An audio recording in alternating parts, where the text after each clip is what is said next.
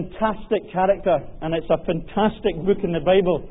Uh, maybe that's just because I'm a dour Presbyterian, but there's something about Job that I go back to again and again and uh, find uh, tremendous teaching and comfort and challenge in the book. I would like very much, if I have the opportunity to uh, choose with whom I shake hands when I get to heaven, Job would be the first guy that I go to because of the willingness, even though maybe uh, he didn't realize at the time, the willingness he had to have his heart and life exposed in this way and uh, to leave us the uh, tremendous teaching from the struggle and the wrestles that he had with God and with his faith. I'm not going to go into the story uh, other than to say it's a, a book uh, that God has given us in His Word about suffering. There's no doubt about that. And uh, Job himself was one who had everything and who lost everything, except possibly his wife and his life. He didn't have much left, uh, and he had been a rich man, and he'd been a contented man, and he had a big family, and he had lots of possessions, and he lost everything.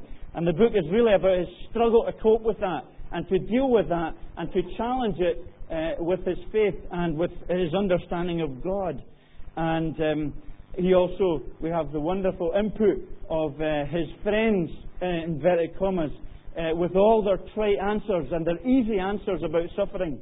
Theologically sound, I'm sure, and, and correct, but not accurate in Job's case.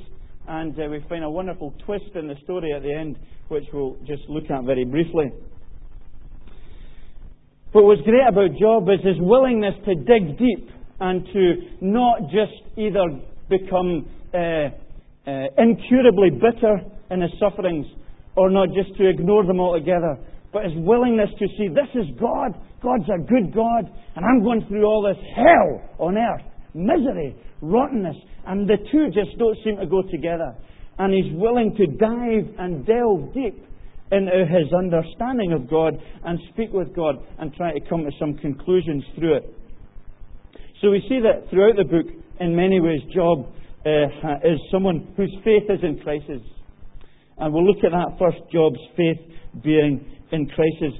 And uh, what I'd like to do is to remind you, uh, Job 9, uh, not absolutely and completely and, and uh, uh, totally accurately, but roughly, we're in the middle of the story. So it's been quite difficult to just come into the story and read it tonight cold. Uh, because you're coming into the middle of the story. It's a little bit like uh, uh, barging into the operating theatre when someone's getting open heart surgery. It's ugly. You know, you're right there, the guy's open wide, and there's guys throwing blood everywhere, and it's a real mess. And so it's not the end of the story. Uh, the guy hasn't been cured, and he isn't running again and jogging and eating pork pies. It's not the beginning of the story because it's not before he's entered us. You're right there in the middle of the story. And the same is true here with Job. Spiritually speaking, it's in the middle of open heart surgery. We have uh, an access or an insight straight into what is happening between himself and God. And it isn't the final conclusion of the story. So please remember that as we look at it this evening. It's in the process of deep struggle. And there's three, um, three statements that are quite frightening statements that Job makes in this chapter that we've read together. And they are statements that I want to just unpack a little bit and then uh, see how we can and come through them and learn from them ourselves. But these statements, must add, in Job's favour, are based uh, or born from his own wrestling with the infinitude of God and with the character of God and the majesty of God and the bigness of God. I often feel that our God is pocket sized. He's really small. We have him on a leash. We drag him around with us and is manageable and malleable and small and uh, one that we simply don't struggle with. And he's easy and he's neat and he's nice and he's pre- precise and he's lovable. And yet, when he's manageable like that, he ceases to be God. And we need to wrestle with him in the struggles that we face in life. And faith in crisis is often born of uh, those who are willing to do that wrestling in their hearts with the greatness of God. In verse 2 of chapter 9 that we read, uh, the first frightening statement that he comes out with, in, in many ways. is I can't be righteous. Indeed, he says, I know this to be true, but how can a mortal be righteous before God? Job senses in his problems this massive gulf between himself and God, and it's, it's something that he struggles with. God's relentless holiness and his own guilt. Even if he's innocent, he says, I'll be pronounced guilty because uh, I can't be righteous before God.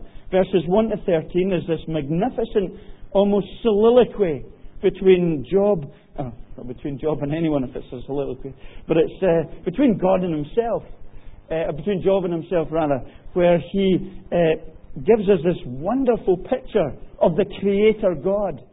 Uh, with its, its lovely poetry in a sense and the, the marvel of the words and uh, yeah, this recognition of who God is, that He knows, profoundly vast, powerful, irresistible, sovereign, miracle working God, an ever present God, God who is unseen, unaccountable, and angry. God who does not restrain his anger, he finishes with in verse 13. I can't be righteous. Big God. And you know he's right. He's right with that picture of God at some levels. We have been brought up in a daft and shallow society. A society that has shrunk God to someone who is laughable and pitiable. God in a leash. A society which titters nervously at the concept of a divine judge. A, God that, uh, a society that has erased, uh, erased eternity out of the equation, despises accountability, trivializes guilt. Beware that we don't do the same in our Christian understanding, that we make God a small God and we apologize for Him all the time. We apologize for the Bible and for the revealed truth and for the challenges and for the difficulties and for the counterculture that it professes. So that we're always trying to squeeze God into our mold rather than allowing God and His Word to uh, characterize our lives and our hearts and our understanding. I can't be righteous, he says. But then he goes on to say in verse 22, I'm not really going through this very Uh, uh, in a detailed way. God doesn't care. It's all the same, he says in verse 22. That's why I say destroys both the blameless and the wicked. It's a recurring complaint throughout this book of Job, uh, uh, almost verging on the fatalistic. God doesn't seem to care. And throughout the book, he argues really powerfully. I've sat down and read Job and thought, it's a pretty good argument he's got there. It's pretty strong what he's saying. But we know from the conclusion of the story that he argues from a wrong perspective and he doesn't see things clearly. However, we need to learn not to be quick to condemn those who make these same complaints, because often they come from broken hearts and desperately real situations. He doesn't care. Uh, he shows that in verse 14 when he says, I can't argue with him. How then can I dispute with him? How can I find words to argue with him? Though I were innocent, I could not answer him. It just seems to say that, you know, whichever way I look, whichever way I turn, whatever I say, I can't argue with God because He's sovereign and He's Lord and He's majestic and I have nothing to say.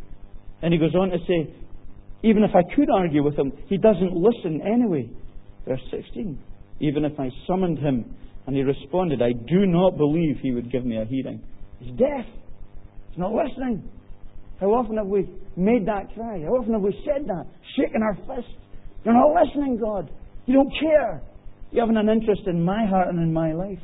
Worse than that, we might even go beyond that and say what Job says in verses 17 to 19, where he says that God even enjoys my suffering.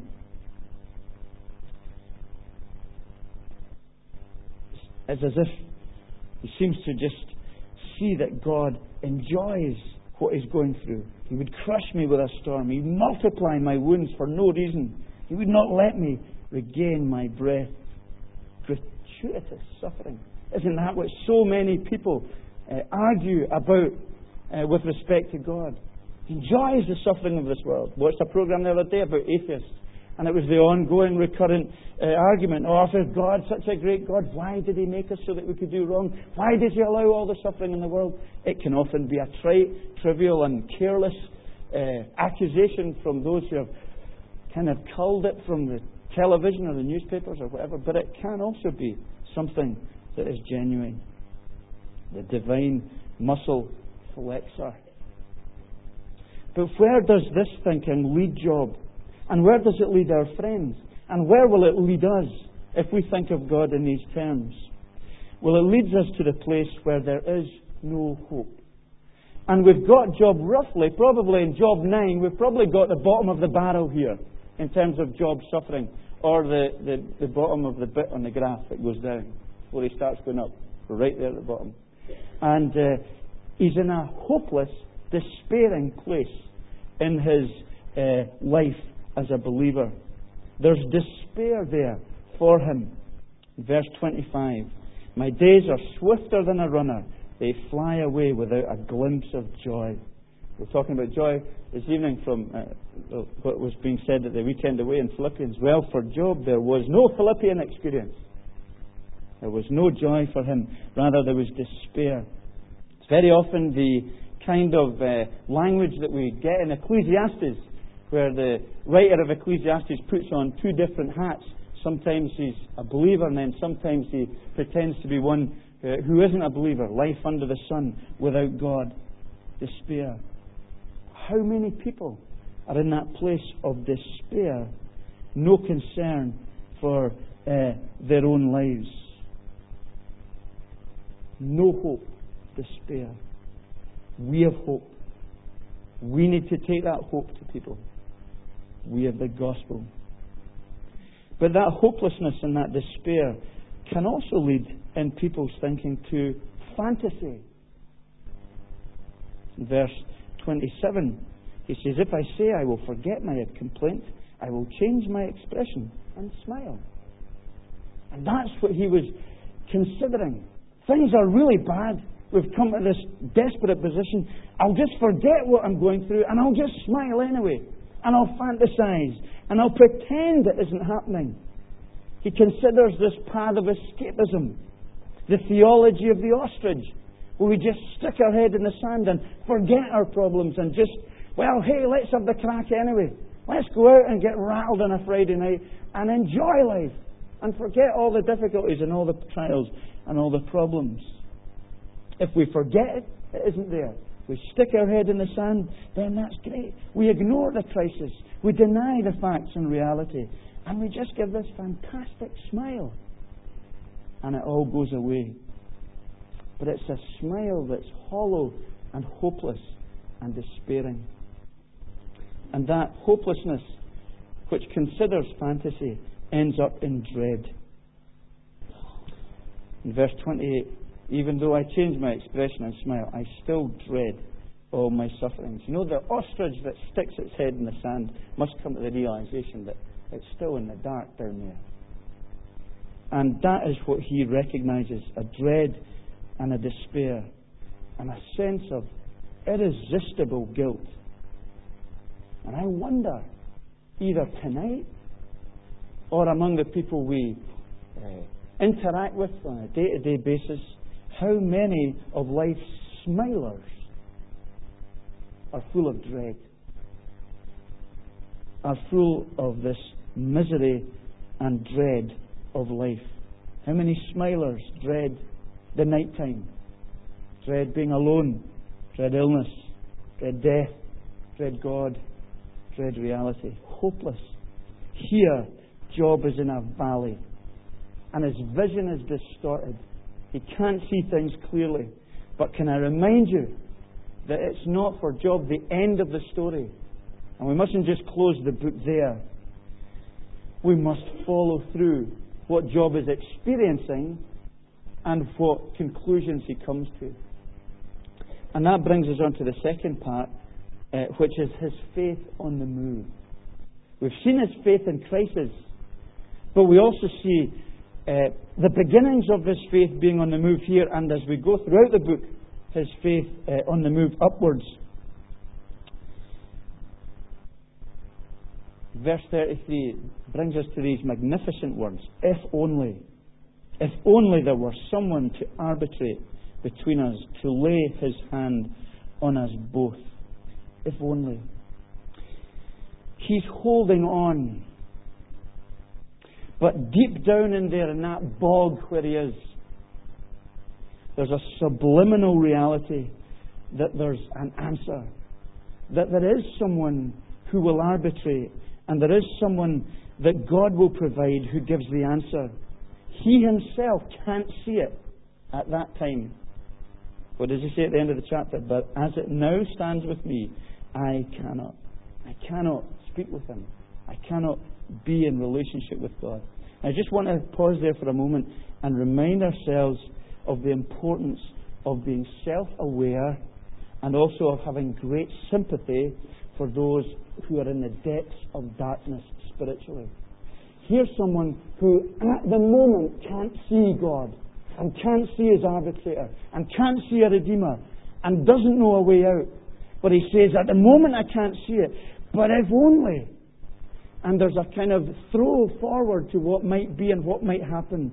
It's still a cry of faith, even though he's in the dark and even though he can't immediately see.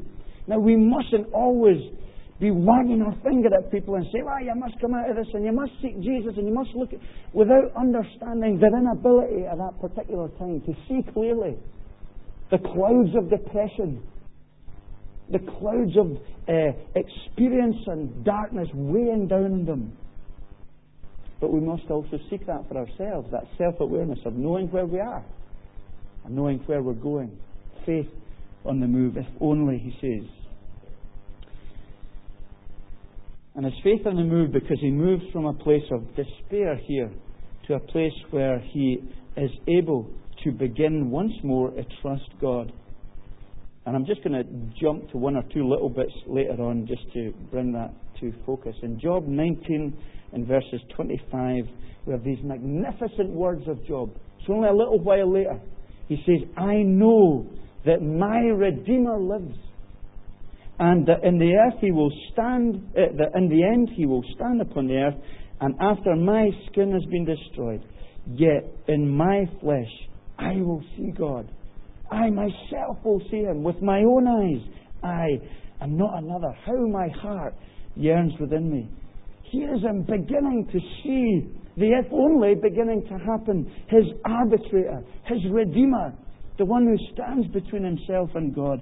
And he recognizes that God has provided that. He can't see it clearly, but he knows that God is his Savior, and he begins here to hold on to that fact. His future is beginning to look brighter, and it's wonderful that step where he can trust God in the midst of what he's going through, his suffering. But more than that, as Job develops, the book, I mean, develops, we find him not only being able to give this assent of trust once more in God, but he also meets with God. The end of the book of Job is quite magnificent in the way it deals with uh, God's answer to Job and how God bends down speaks to him. And the most, brilliant, if you have time tonight, please go home and read it. It's just quite wonderful how uh, we recognize uh, the glorious uh, counseling power of the living God as he speaks to uh, Job. He doesn't answer him directly, uh, but he knows, Job knows that he has met with God. It's a phenomenal meeting as God speaks to him and teaches him. And Job is able to see in chapter 42, verse 3 uh, Surely I spoke of things I did not understand, things too wonderful for me to know. My ears have heard of you, but now my eyes have seen you. Therefore I despise myself and uh, repent in dust and ashes. So, moving from this trust, he is also given the privilege of meeting with God. This is what he needed most in his suffering and his trial and his difficulty to meet with God, to meet with the living God, and God bends down and speaks to him, and God says, Look, I know Job, and I care, Job, and I engulf you in my love, and I give you the gentlest of rebukes from a gracious, loving Father. I hear what you're saying. And you're forgiven, and you're cleansed, and you're washed. It's personal and it's real, and it leads him to this clearer understanding. He'd heard of God, now he's seen God, and he repents having seen. He had a great view of God's majesty, but he didn't recognize God's wonderful, tender, compassionate touch. And the much that I believe is unsaid in the meeting between God and Job. So he trusts God and he meets with God in this remarkable way. And then, gloriously, he is asked to reflect God. He's asked to reflect God. In Job 42, 8b, we're told that God says, My servant Job, God's speaking to the other three guys by this point, my servant Job will pray for you, and I will accept his prayer and not deal with you according to your folly. This is brilliant. What's happening? Uh, God is giving Job, He's recommissioning him with a job. He's saying, Look, you've experienced my grace, my forgiveness, you've seen things differently. Now He says, Job, I want you to go to your three stupid friends and I want you to pray on their behalf. I want you to show them the forgiveness you've received and to declare to them that they too need an arbiter between themselves and all their arrogant, sort of clean cut, nice, ordered, balanced answers. That they need an arbiter between themselves and God. And Job, I'm giving you that place, that picture. I'm, I'm just using you in this instance as the arbiter, a Christ like figure at this place. Job, you've tasted my forgiveness. You know that I have an arbiter. Show that to them. Live it. Live that grace. Share it. Pray for them. Pray for your stupid friends. Because they were stupid. They had all the answers for Job. All of them. They knew exactly where he'd gone wrong. They knew exactly what he was doing. And they had the A, B, C to Z compendium of theolog- theological answers for him. But God was angry with them for their stupidness, for their stupidity, and they needed forgiveness. He was asked to reflect God. So, for us, very briefly, in conclusion, what do we learn from this faith on the move? Where we surely, with our New Testament eyes, look back on Job very differently and can say, well, we know our own great divine somebody. If only there were someone to arbitrate between us. Our great somebody is Jesus, isn't he? He is the one who arbitrates between us and God. He is our substitute. He is our Savior. And it's in Him that we live and move and have our being and must progress as Christians so that we also will have this ongoing and progressive uh, development in our faith that Job had trusting, meeting, and then reflecting. And we are asked to do the same. We are asked to trust God through Jesus Christ in good times, in bad times, and lean on Him, recognizing who He is. That trust will often involve deep wrestling of our souls. It's not easy. It's not one sentence. It's not trite. You will struggle in your experiences, as I struggle in mine, to uh, dovetail what we're experiencing with this good God who is letting us suffer in our lives. But we trust in Him. And then we also meet with Him. There's nothing that you or I need more this evening than this personal contact with God. Meeting with Him, not just knowing about Him, not knowing the facts about Him, but meeting with Him at the point of our need, where we have cried out, where we've openly despaired before Him, where we've felt atheistic and blasphemous, and we've cried it all out to God, and God condescends in His great love and in His great glory to meet us at the point of our need, touching us so that we are able to profess the same things that Job professes at the end of the book. Prayer, it's been said, is not overcoming God's reluctance, it's laying hold of His willingness. Longs for us. He doesn't want us to give us all the ABCs. He doesn't want us to give Him a correct, neat, orderly, all together faith. Lord, look what I've got. I give it to you. Perfect. He wants us to come with our struggles and with our doubts and with our depression and with our atheism and all that we have. And He wants us to lay it before Him because He loves us and because He wants us to grow. When we do that, we are privileged to ask, to be asked by Him to live that life of grace. When we've sensed His forgiveness and His washing and the freedom that that brings and the joy and the renewal, then we are asked to share that, reflect it, pray for others, show grace to them, live grace.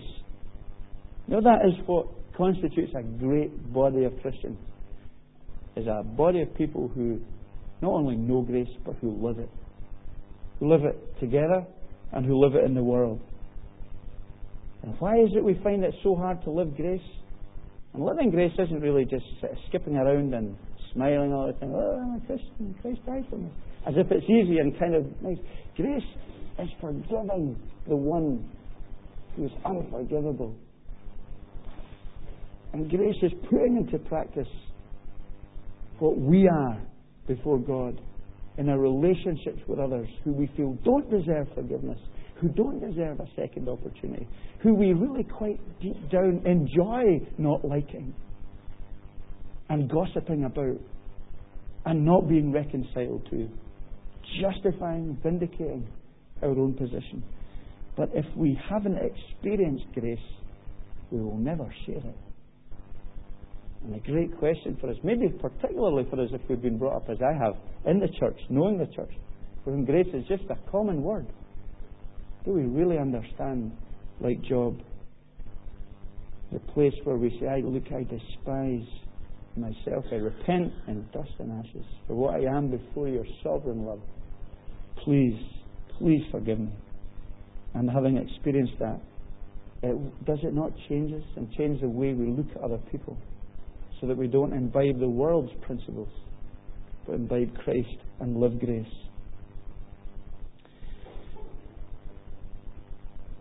Therefore, I conclude with the two points.